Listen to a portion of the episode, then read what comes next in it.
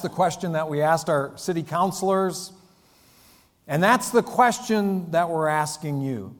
So, why do we ask that question? The answer is simple it's all about people.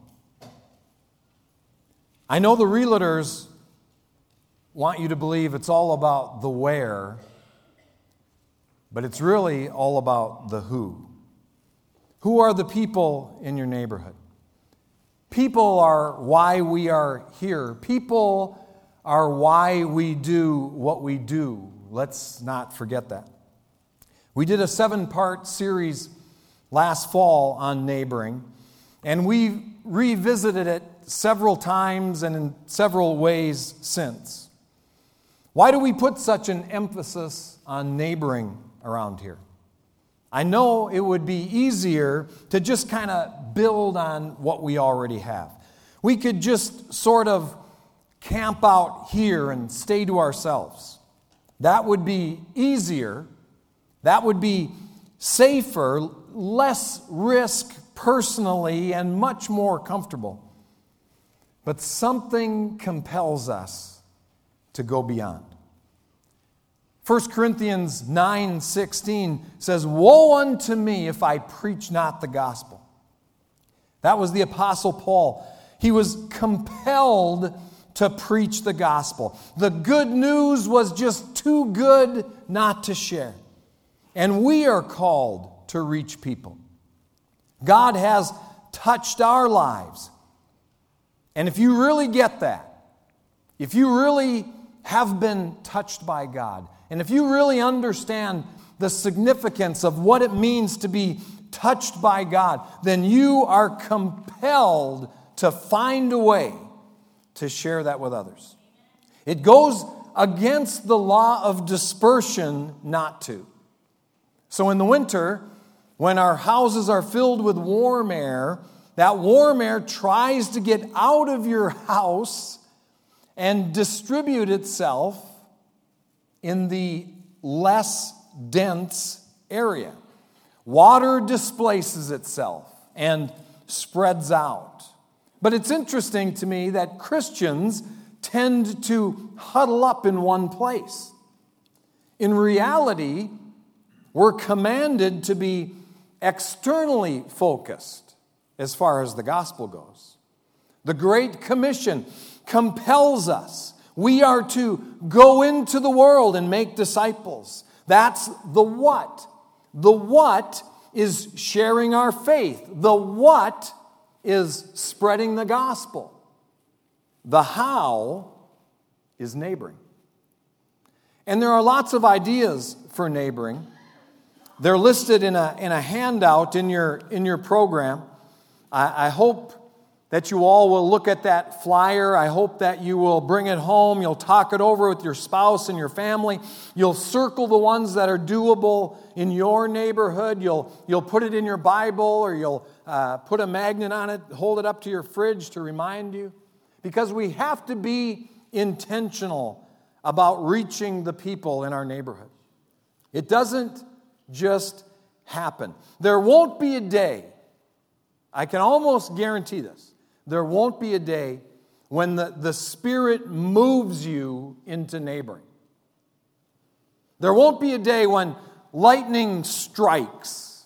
There won't be a day when you fall into a trance. There won't be a day when the heavens open and the words are written begin to neighbor now. It's up to you to be intentional. It's up to you to just do it because you've already been called to do it. Now you have to choose to do it. It starts with a decision, but it must develop into a plan. It has to go beyond techniques and ideas. It must be rooted in a love for people and a desire to reach the lost. It's all about people. Who are the people in your neighborhood? And what do all those people, the people in your neighborhood, what do they all have in common? They all have needs. Identifying those needs can be helpful as we attempt to neighbor them. Abraham Maslow was a 20th century psychologist who studied positive human qualities. And in 1954, he came up with the hierarchy of human needs. Now, at the very core, the very base of all human needs are the physiological needs, things like food, water, air, sleep. Next up, Maslow's pyramid of needs is safety. We all need some measure of security regarding our physical well being, our employment, our resources, our family, and our health. We need to feel some measure of security in those things. We, need, uh, we also need, next up, to, to belong.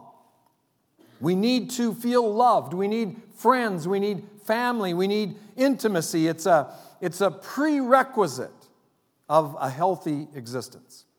Another thing we need as we move up the pyramid is esteem. We need to be valued and respected. We need confidence. We need a sense of achievement in life. And the highest level of need, if you will, the top of the pyramid, according to Maslow, is what he calls self actualization. This is the part of us that brings out our creativity, our spontaneity, our problem solving abilities. It's, it's discovering who you are and why you exist. Now, take all that for, for what it's worth. It, it's not Bible, but it does point out our common human needs. When it comes to impacting the lives of our neighbors, it, it at least gives us a place to start. We can look toward their point of need, and it even helps us, in a sense, in order of priority. It doesn't make any sense to give someone a plate of brownies if their physiological needs are not met. If, if basic needs like food and water are unmet, we can't look past those needs and begin to meet other needs. You don't give a drowning man $50. If they don't have shelter, we aren't real worried about their self actualization. This hierarchy of needs reminds us of the needs that we all have, but we're often unaware of because ours are met so well. I happen to have a beautiful wife who affirms my creativity, respects my achievements, she tells me how wonderful I am and how good I am at what I do on a regular basis. But not everyone gets that kind of encouragement. Maybe we have a neighbor who could use some positive reinforcement, and you could be the one who raves about their garden or marvels at their new car. Maybe we could find ways to affirm their worth and creatively love them like we all need to be loved. We all need to belong. It's one of our critical needs. Now, to some people, that means helping them. And I think we're, maybe that's our first instinct. So we think about helping them. But for others, it means asking them to help you. There's nothing that breathes life into someone like being asked a question in the area of their expertise. Think about it. What's your area of, of expertise? So, what if, what if someone asked you a question about that? I, I tell you what, if one of my neighbors came to my house and knocked on my door and asked me a question about the Bible, I mean, my, my eyes would light up, my countenance would brighten. I couldn't open my door fast enough to, in, to invite them in.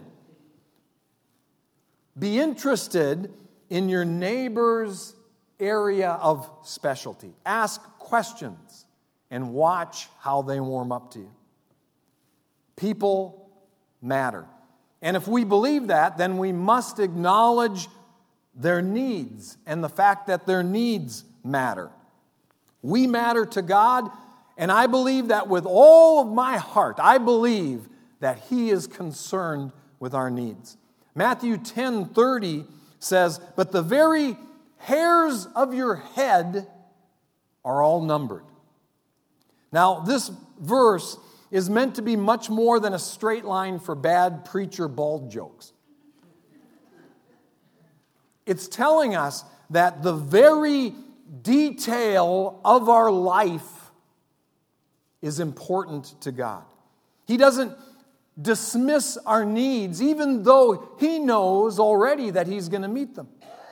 And He doesn't even dismiss our worry about our needs, even though He already knows that He's going to meet them.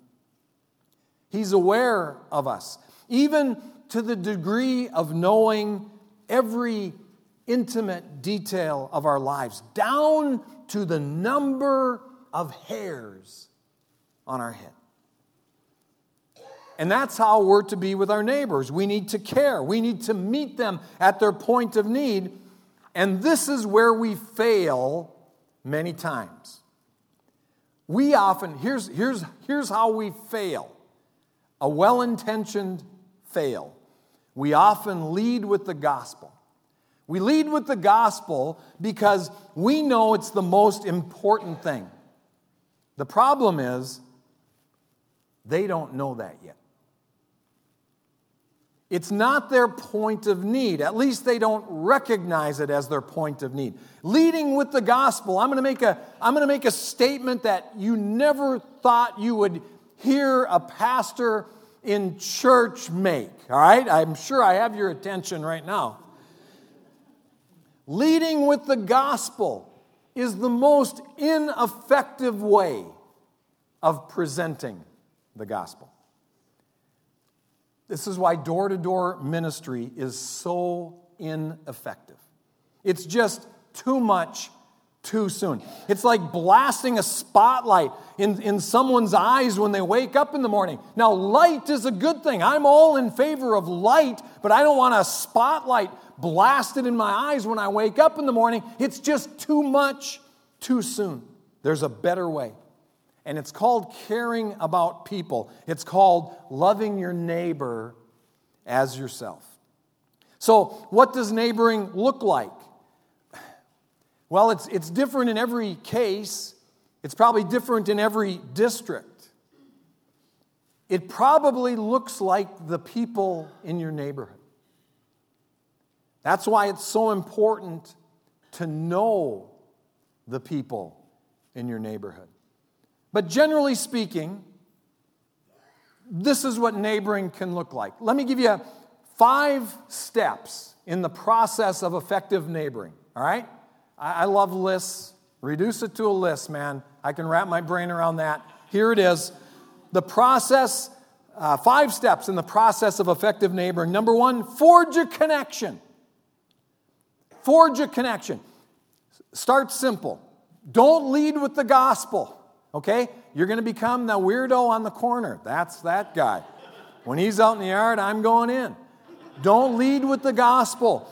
Forge a connection. Start simple. It's just a backyard conversation. Introduce yourself.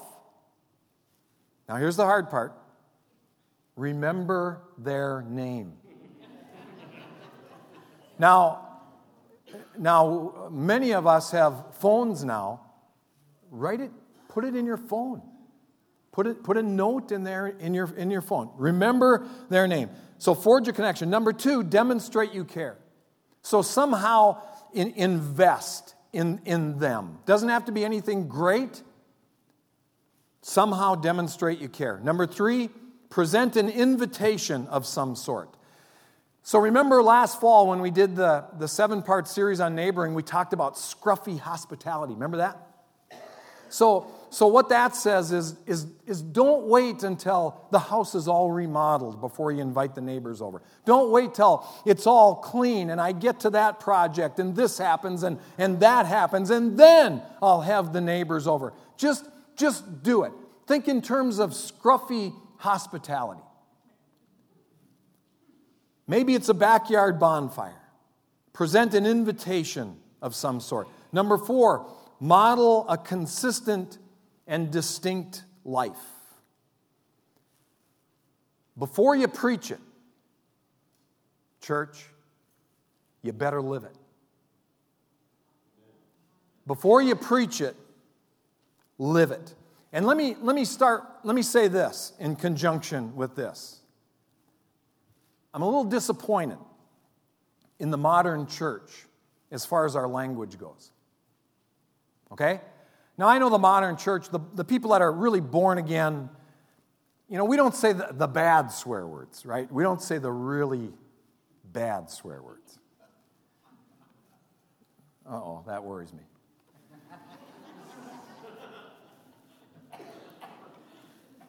Now, in, in, in District 8, they don't at all. right, Brent? But in the church, five. But in the church, even though most of us don't say the bad swear words, I tell you that the new trend is to say the borderline swear words.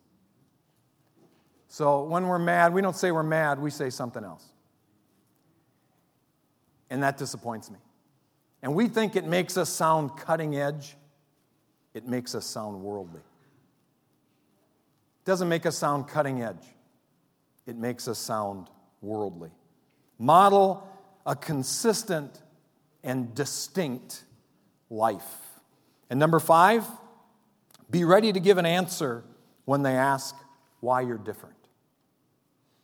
1 Peter chapter 3 verse 15 says, Sanctify the Lord God in your hearts and be ready always to give an answer. Now, that word answer in the original language, the Greek language that the New Testament is written in, is the word apologia. That word apologia is the word that we get apologetics from. Apologetics is, is the defense of your faith. So, so be ready to give an answer. Be ready to defend your faith. Be ready to give the answer when they ask you why you're so different. Sanctify the Lord God in your hearts. Be ready always to give an answer to every man that asks you a reason for the hope that is in you. When we went through the neighboring series last fall, we made sure that we all knew the goal was not to invite people to church. Again, you just don't hear this from the pulpit.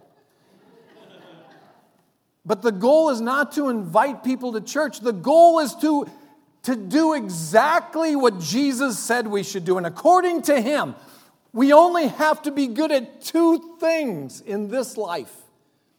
You remember the passage from Mark 12, beginning in verse 28. It says, One of the scribes came, having heard them reasoning together, and perceiving that he, Jesus, had answered them well, he asked him, Which is the the first commandment? Which is the most important commandment? And Jesus answered, said, The first of all the commandments is, Hear, O Israel, the Lord our God is one Lord, and you shall love the Lord your God with all of your heart.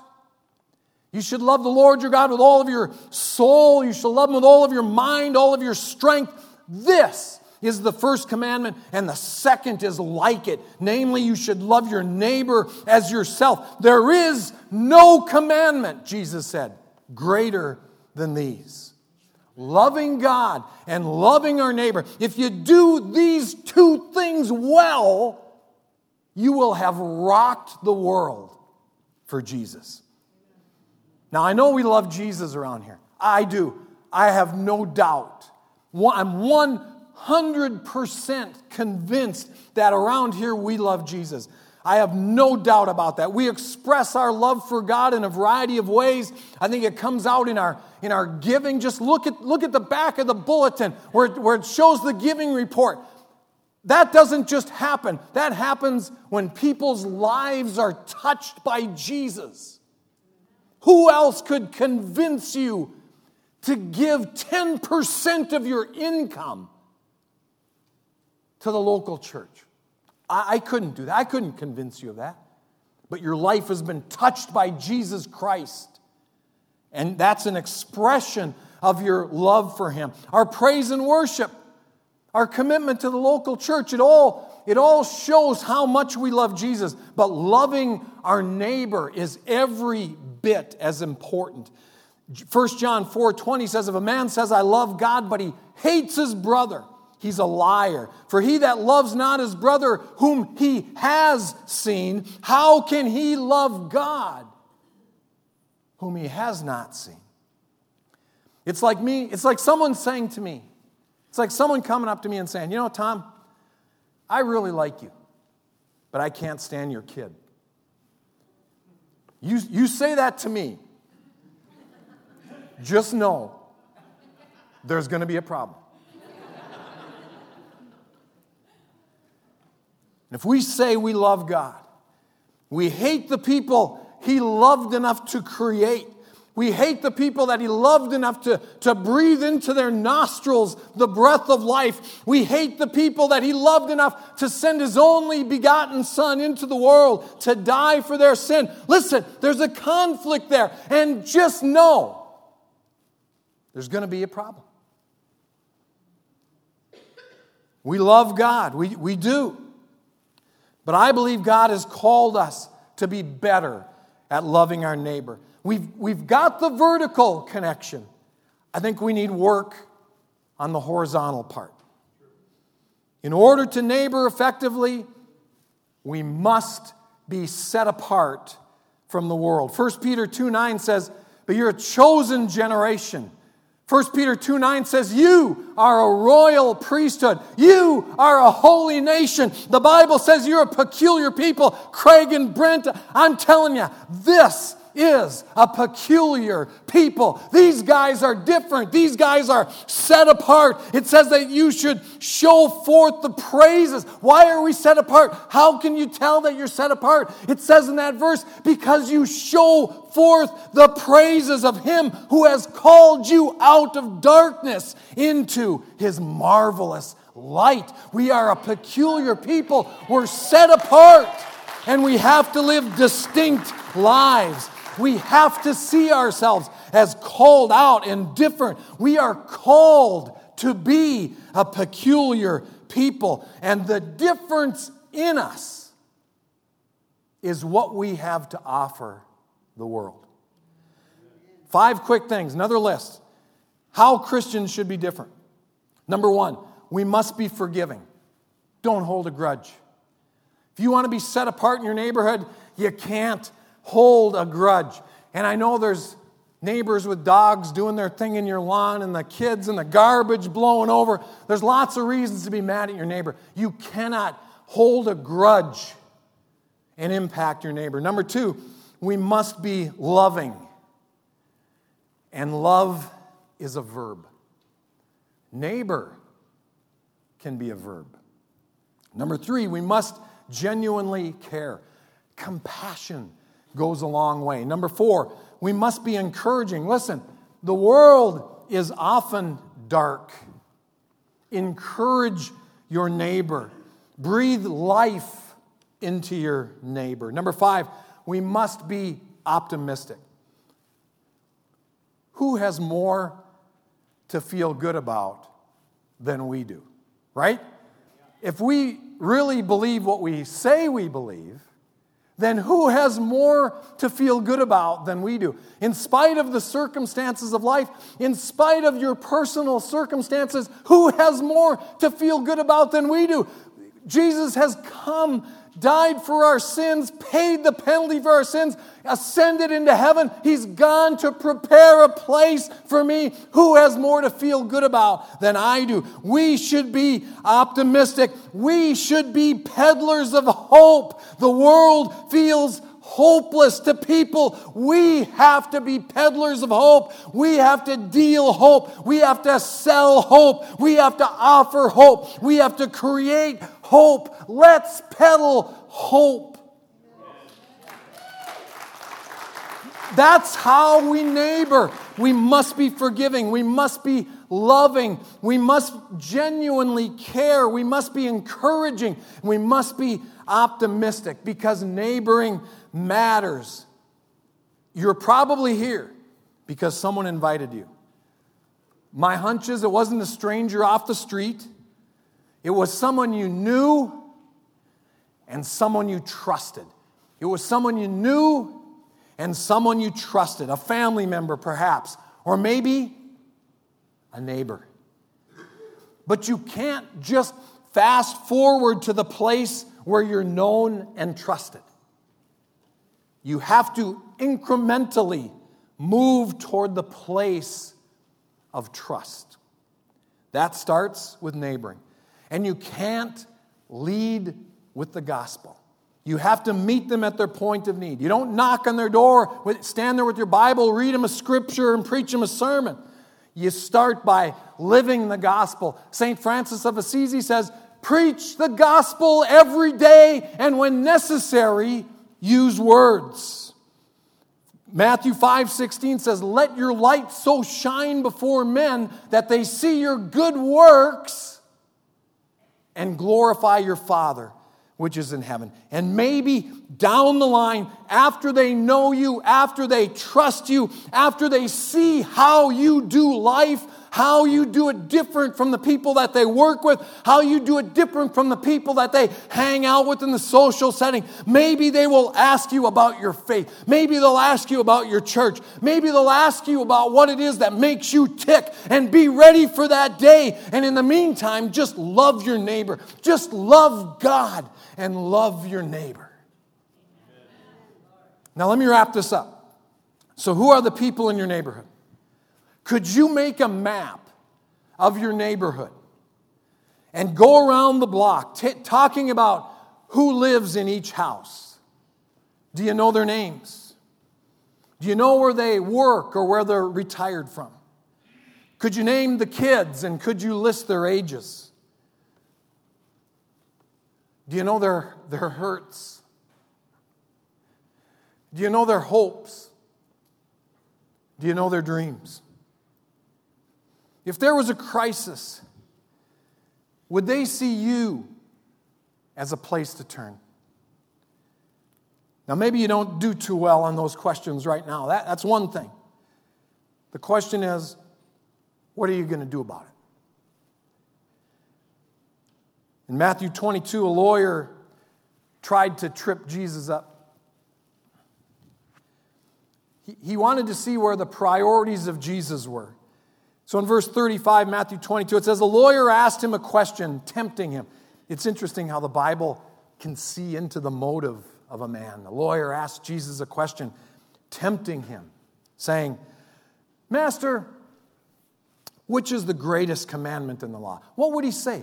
Thou shalt not steal, thou shalt not commit adultery. Jesus says in verse 37, You love the Lord your God with all your heart with all your soul, with all your mind. That's the first and great commandment. And the second is like unto it love your neighbor as yourself. And then he says, on these two commandments, again, back in the Jewish culture, on these two commandments, loving God, loving your neighbor, on these two commandments hang all the law and the prophets. Think of the statement that was to these legal experts. Everything hinges, Jesus said. Think about this. Everything hinges on loving God and loving your neighbor. Everything hinges on that. Loving God and loving your neighbor. There's no commandment greater than these. All of the law and the prophets are encompassed in loving God and loving your neighbor. Do these two things well, and you will rock the world for Jesus. Love God with all of your heart. Love God with all of your soul. Love God with all of your mind. Love God with all of your strength. And love your neighbor as yourself. Do those two things, and you will rock the world for Jesus. It starts this summer. Would you bow your heads with me as I close?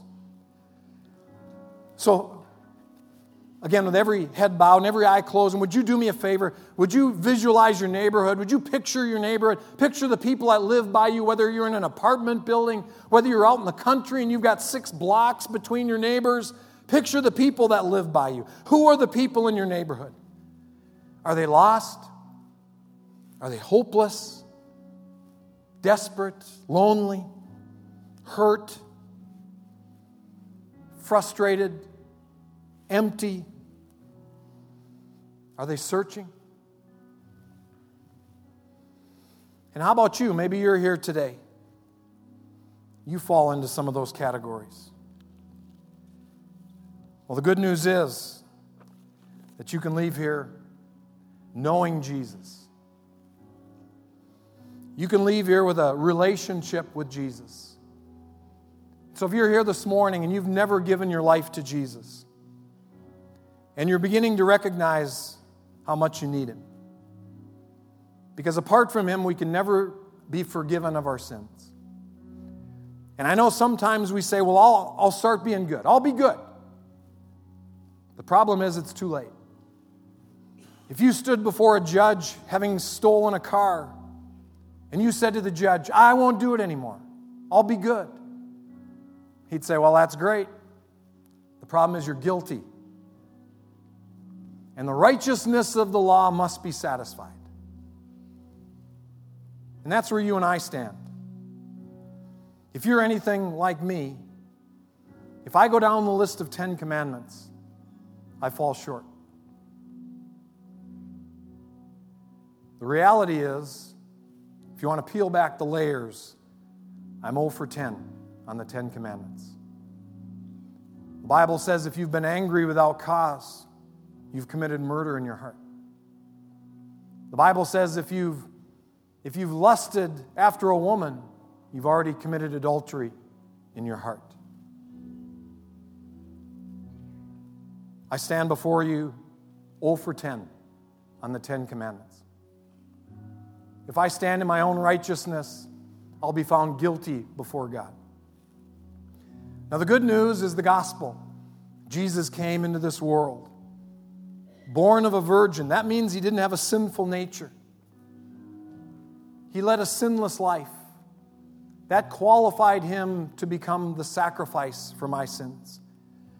If you were in a courtroom and the judge determined that you owed a $100,000 fine,